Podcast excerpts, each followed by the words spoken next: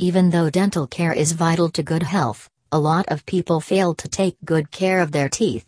For some reason, they avoid going to the dentist and create long term dental problems instead.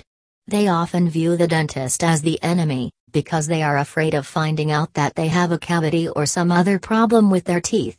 Justin a Devac DMD dentist is actually a lot like a good friend, and when you visit the dentist regularly, our chances of having a cavity are greatly reduced. Unfortunately, some people avoid going to the dentist because they have yet to find one that they feel good about. Getting along with your dentist is just as important as getting along with your financial advisor, lawyer, family doctor, and mechanic. You need someone you can trust, talk to, and depend on. Most people don't realize that finding the right dentist is an important part of their dental health.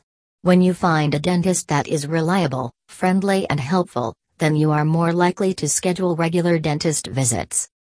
Sometimes, it can be difficult to find a new dentist. You may have just moved to the area, or your childhood dentist is no longer practicing. But don't let that deter you from looking for a new one.